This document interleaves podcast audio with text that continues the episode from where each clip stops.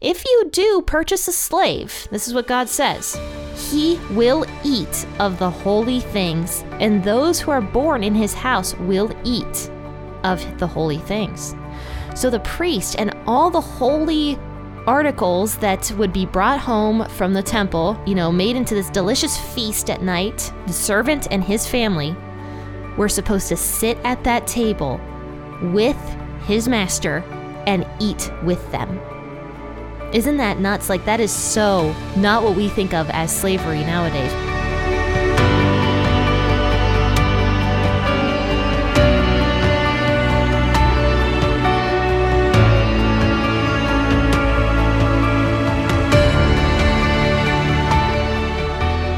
Hey, faithful listener, grab your cup of coffee and experience the Bible in a way you never have before.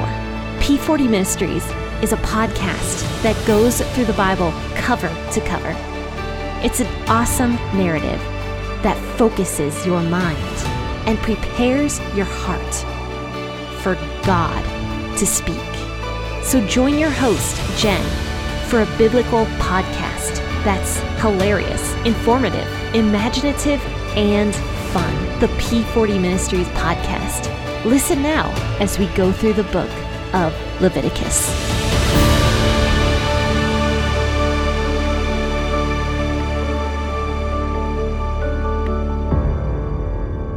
Hello, faithful listeners. Thanks for tuning into this episode of P40 Ministries. And you know what? I just want to thank everybody who has been tuning in. So, thank you guys so much. I want to thank Belgium for tuning in. I actually have more listeners now in Belgium than I do in any other country other than the US. So, thank you to Belgium for tuning in so faithfully. And I want to thank the UK as well for tuning in so faithfully. And also, thank you to Virginia for continuing to tune in because Virginia is really close to passing up Ohio when it comes to um, listens, but also thanks to Ohio. I mean, I can't forget my own home state. I love Ohio. So thank you to everybody in Ohio for listening in as well.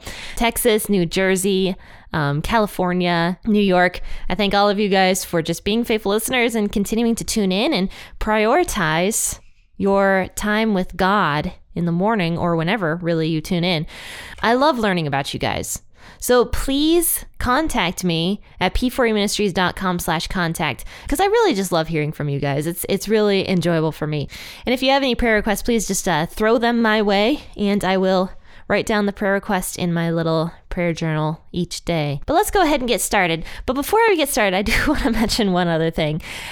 You know, I a lot of what I say here on the podcast is my own speculation. So I really want to encourage you guys to read the Bible and not just listen to me, but I, I really want to encourage you guys to actually open up your Bible and read it for yourselves. Because there might be something I missed. There might be something that you have a question on. There might be something that um, I didn't state very clearly or something I just got wrong. So I would just love for you guys to really open up your Bibles each day to read the passage and not just uh, take my word for it because it's not the word of Jen, it's the word of God. So I just want to make that really clear that I definitely encourage you guys to read your Bibles, like crack open your Bibles each day when you listen to this podcast, or at least crack them open later when you can, if you're like at work or something while you're listening to this podcast, because I just think it's so important to really delve into God's word and don't just take my word for it. But let's talk about Leviticus chapter 22, verses 1 through 16. And I'll be reading out of the World English Bible or the WEB version.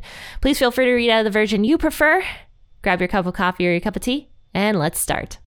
Yahweh spoke to Moses, saying, Tell Aaron and his sons to separate themselves from the holy things of the children of Israel, which they make holy to me, and that they not profane my holy name. I am Yahweh.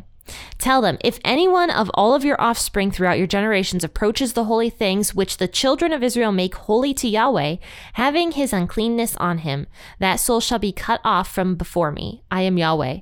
Whoever of the offspring of Aaron is a leper or has a discharge shall not eat of the holy things until he is clean. Whoever touches anything that is unclean by the dead, or a man who has a seminal emission, or whatever man touches any creeping thing whereby uh, being made unclean, or from a man who may become unclean, whatever uncleanness he has, the person that touches any such thing shall be unclean until the evening, and shall not eat of the holy things unless he bathes his body in water. When the sun is down, he shall be clean, and afterward he shall eat of the holy things, because it is his bread.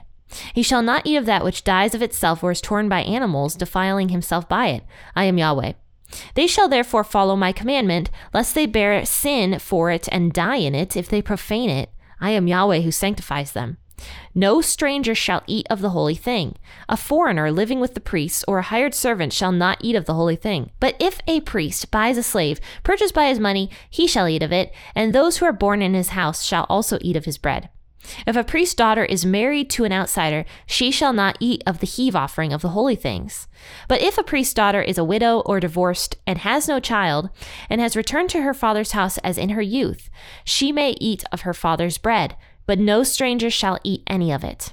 If a man eats something holy unwittingly, then he shall add the fifth part of the value to it, and shall give the holy thing to the priest. The priest shall not profane the holy things of the children of Israel, which they offer to Yahweh, and so cause them to bear the iniquity that brings guilt when they eat their holy things. For I am Yahweh who sanctifies them. Guys, I don't know why, but this is this entire thing was just like a tongue twister for me. it was like every other word I was just like stumbling over. But yeah, yeah, I think I need a glass of water or something. But okay. So, you know, the, the WEB, as much as I love it, you know, it does have some really old English in it. And so that's why I always say to you guys, like, read out of the version you prefer to read out of, because the WEB, as much as I love it, and I think they did such a great job with it, it does have some older English that is kind of hard to understand. So I think that was what was causing me to like not be able to speak when I was reading this entire thing. But in verse 1, it says Yahweh spoke to Moses, saying, Tell Aaron and his sons to separate themselves from the holy things of the children of Israel.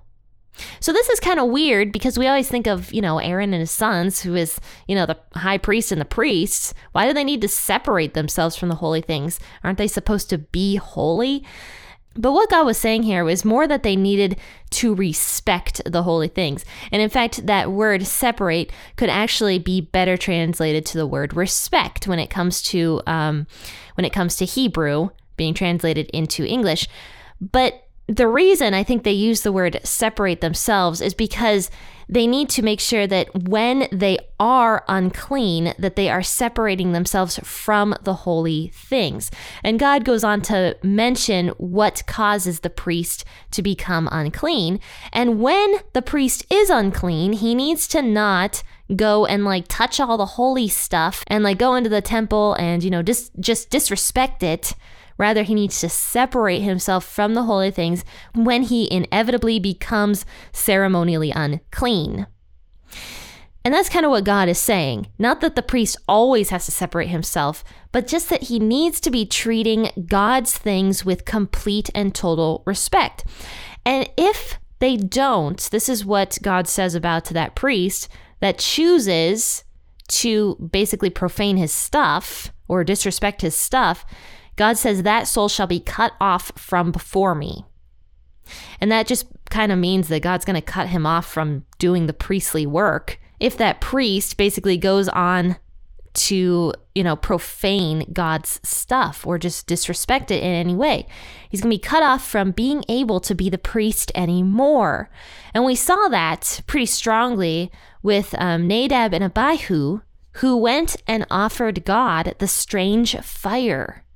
And we don't know exactly what happened in that instance. I gave some, you know, opinions that I had during that. Maybe they were drunk, maybe they entered into the most holy place when they were they said they weren't supposed to. Maybe they just in their disrespect disobeyed God about the fire they were supposed to be offering. But one way or the other, they did something very wrong and God consumed them. God's glory consumed them so that they basically just like disappeared out of their clothes. And in that way, obviously, they were not going to be the priests anymore. So, God makes it clear that they are going to be cut off somehow. And maybe it won't always be with as bad as Nadab and Abihu. Maybe God will just fire them. I don't know. Not like with his holy fire, but just. he's gonna fire his his priest from working for him anymore. But anyway, that was just a fun pun that I enjoyed just then. Okay. Anyway, they're gonna be cut off if they go ahead and do this stuff that they shouldn't be doing. So, how a priest becomes ceremonially unclean. And God gives this list here uh, touching any, any unclean, anything that is unclean by the dead. You know, if one of the priests, uh, his family members dies, we talked about that. Maybe if the high priest accidentally touches a dead body somehow, um, or if one of them has a seminal emission, or in other words, they have sex with their wives. Um, whoever touches any creeping thing, that makes him unclean, or a man from whom he may become unclean, whatever uncleanness he has. And it also says if that uh, the priest becomes a leper or has a strange discharge, in other words, like pus or some other issue that's going on with his body, um, at that point they are no longer allowed to go and quote unquote disrespect God's stuff. They need to separate themselves from the holy things when they have these issues happening when they become sick, if they become a leper, you know, as terrible as that was, or any other kind of skin disease, or if they accidentally touched a dead body or purposefully touched a dead body, or if they had sex with their wives, or anything else really that would cause them to become unclean. And that's what God says. It says, whatever causes him to become unclean. The person that touches any such thing shall be unclean until evening and shall not eat of the holy things unless he bathes his body in the water. So he needs to separate himself until he becomes clean again. So either if he's a leper, he he needs to be like healed of his leprosy in order to be able to uh, serve in the priestly duties and eat of the holy food as well. Or say he just uh, does the dirty with his wife that night. He needs to bathe himself in water and he will be unclean that evening, and then the next day he will be okay. And he will be okay to go ahead and serve God again. But he shouldn't be going out and being the priest or serving as the priest while he is unclean in that way. And you can see now why there was a need for many, many priests because it was probably pretty hard to get many of them ceremonially clean all at the same time. So, yeah, I would guess that many priests had to be around in order for them to um, really be able to serve God efficiently and to serve the people efficiently as well. And that's why we see in the days of Jesus, there was like tons of Pharisees and tons of priests and tons of everything, but there was really only one high priest, but there was a lot of people that worked under the high priest. So, anyway, moving forward, the priest or the high priest that becomes ceremonially unclean needs to bathe himself and he will be unclean for an evening. For an entire evening is what it says. Or rather, he shall be unclean until the evening. I'm sorry about that. Yeah, it says he shall be unclean until the evening. So for the entire day, actually, he's going to be unclean. So then it says, He shall not eat that which dies of itself or is torn by animals, defiling himself by it. I am Yahweh. And I think that's interesting that God says that about priests specifically, because this is really is only talking about priests, this entire chapter here. So the priests were never supposed to eat any food that died naturally or was torn by animals.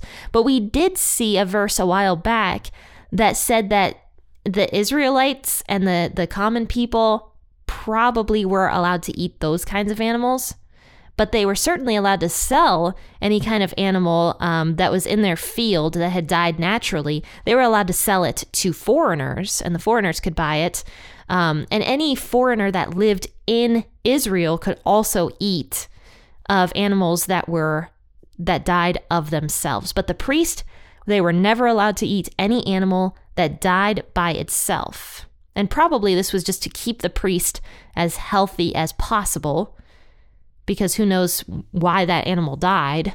So the priest needed to just basically stick to um, a very healthy diet and not eat any animal that died by itself.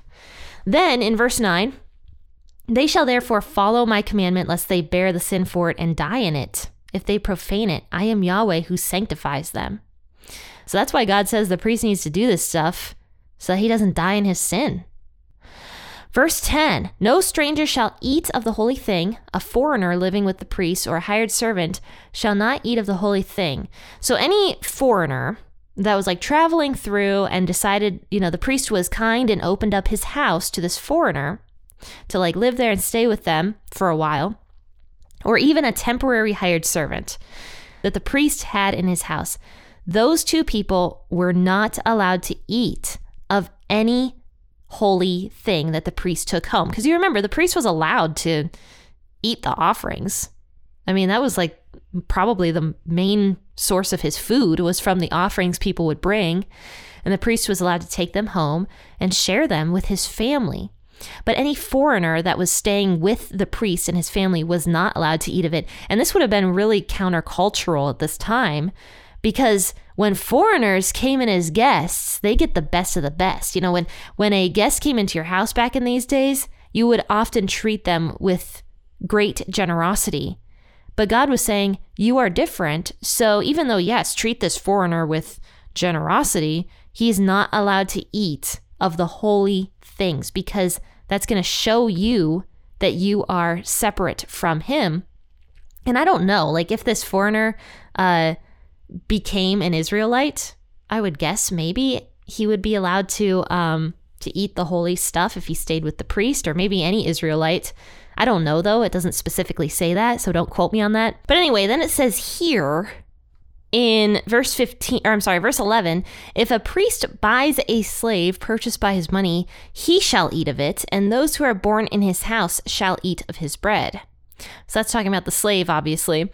So if a priest has a slave, and we've talked about slavery before in the Old Testament. We've talked about how it's more of indentured servanthood. But I did find something out recently. An Israelite could actually purchase a servant that was from a different country, like a foreigner. And that was what this is specifically talking about was that if a priest purchased a servant from a different country, this is how it was supposed to be done. And I've been learning more about the mercy of God. That even though I'm I'm realizing that even though slavery is talked a lot about in scripture, and even divorces and other different issues that uh, the church likes to bring up today, God really took into account human nature when he wrote the law. So even though I don't think God liked slavery, I don't think he wanted slavery, I do think he put it in the law because he just realized just honestly how crappy humans are. And kind of like if you're going to purchase a slave because somebody from a different country is selling this person, this person's services, and you're going to purchase him, here is the right way to do it. Is you have to remember who God was talking to back in these days. God was talking to a group of people that didn't know not to eat roadkill off the side of the road.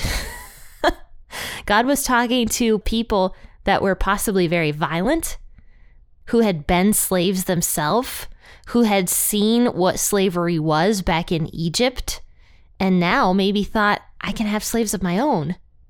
So, God was talking to this type of person when he was writing the Levitical law. And I mean, he was talking to everybody as well, but he was talking to his Israelite people and teaching them the correct way to go. That if you do, if you do buy a slave from a different country, a foreigner, this is how you are supposed to treat them. You are not supposed to treat them cruelly. And that is laid out in scripture all over the place about how a servant was supposed to be treated by their master. A master was never supposed to treat their slaves harshly, but rather this person was supposed to be basically a hired worker living in that person's house, that Israelite man's house. And they were also supposed to be part of the family. Because look at this. If you do purchase a slave, this is what God says He will eat of the holy things, and those who are born in his house will eat of the holy things. So the priest and all the holy articles that would be brought home from the temple from a hard day's work and, you know, made into this delicious feast at night. The servant and his family were supposed to sit at that table with his master and eat with them. Isn't that nuts? Like, that is so not what we think of as slavery nowadays. We think of slavery as the European way, where the Europeans would like buy human beings and treat them like absolute crap and make them like live out in the fields and uh, you know, do all their work for them without giving them anything in return. That's what we think of as slavery because that's how it was done. When the Europeans brought them over to America, that's what slavery was. But that was not what God said was supposed to happen. God says the person you have as a servant in your house needs to eat at the exact same table that you eat from. And I just love that because people back in these days didn't know how to treat anybody, you know? And God was laying out the rules about how to treat another human being. And it didn't matter if that person was a servant, it didn't ma- matter if that person was a priest, it didn't matter. These rules God put in place was for every single human being that lived in Israel. That you were supposed to respect everybody, respect one person as much as the next person. And even Jesus talks about that, where he says, Don't be favorable towards the rich. And then God even said in Leviticus, don't be favorable towards the poor. Just treat everybody with respect.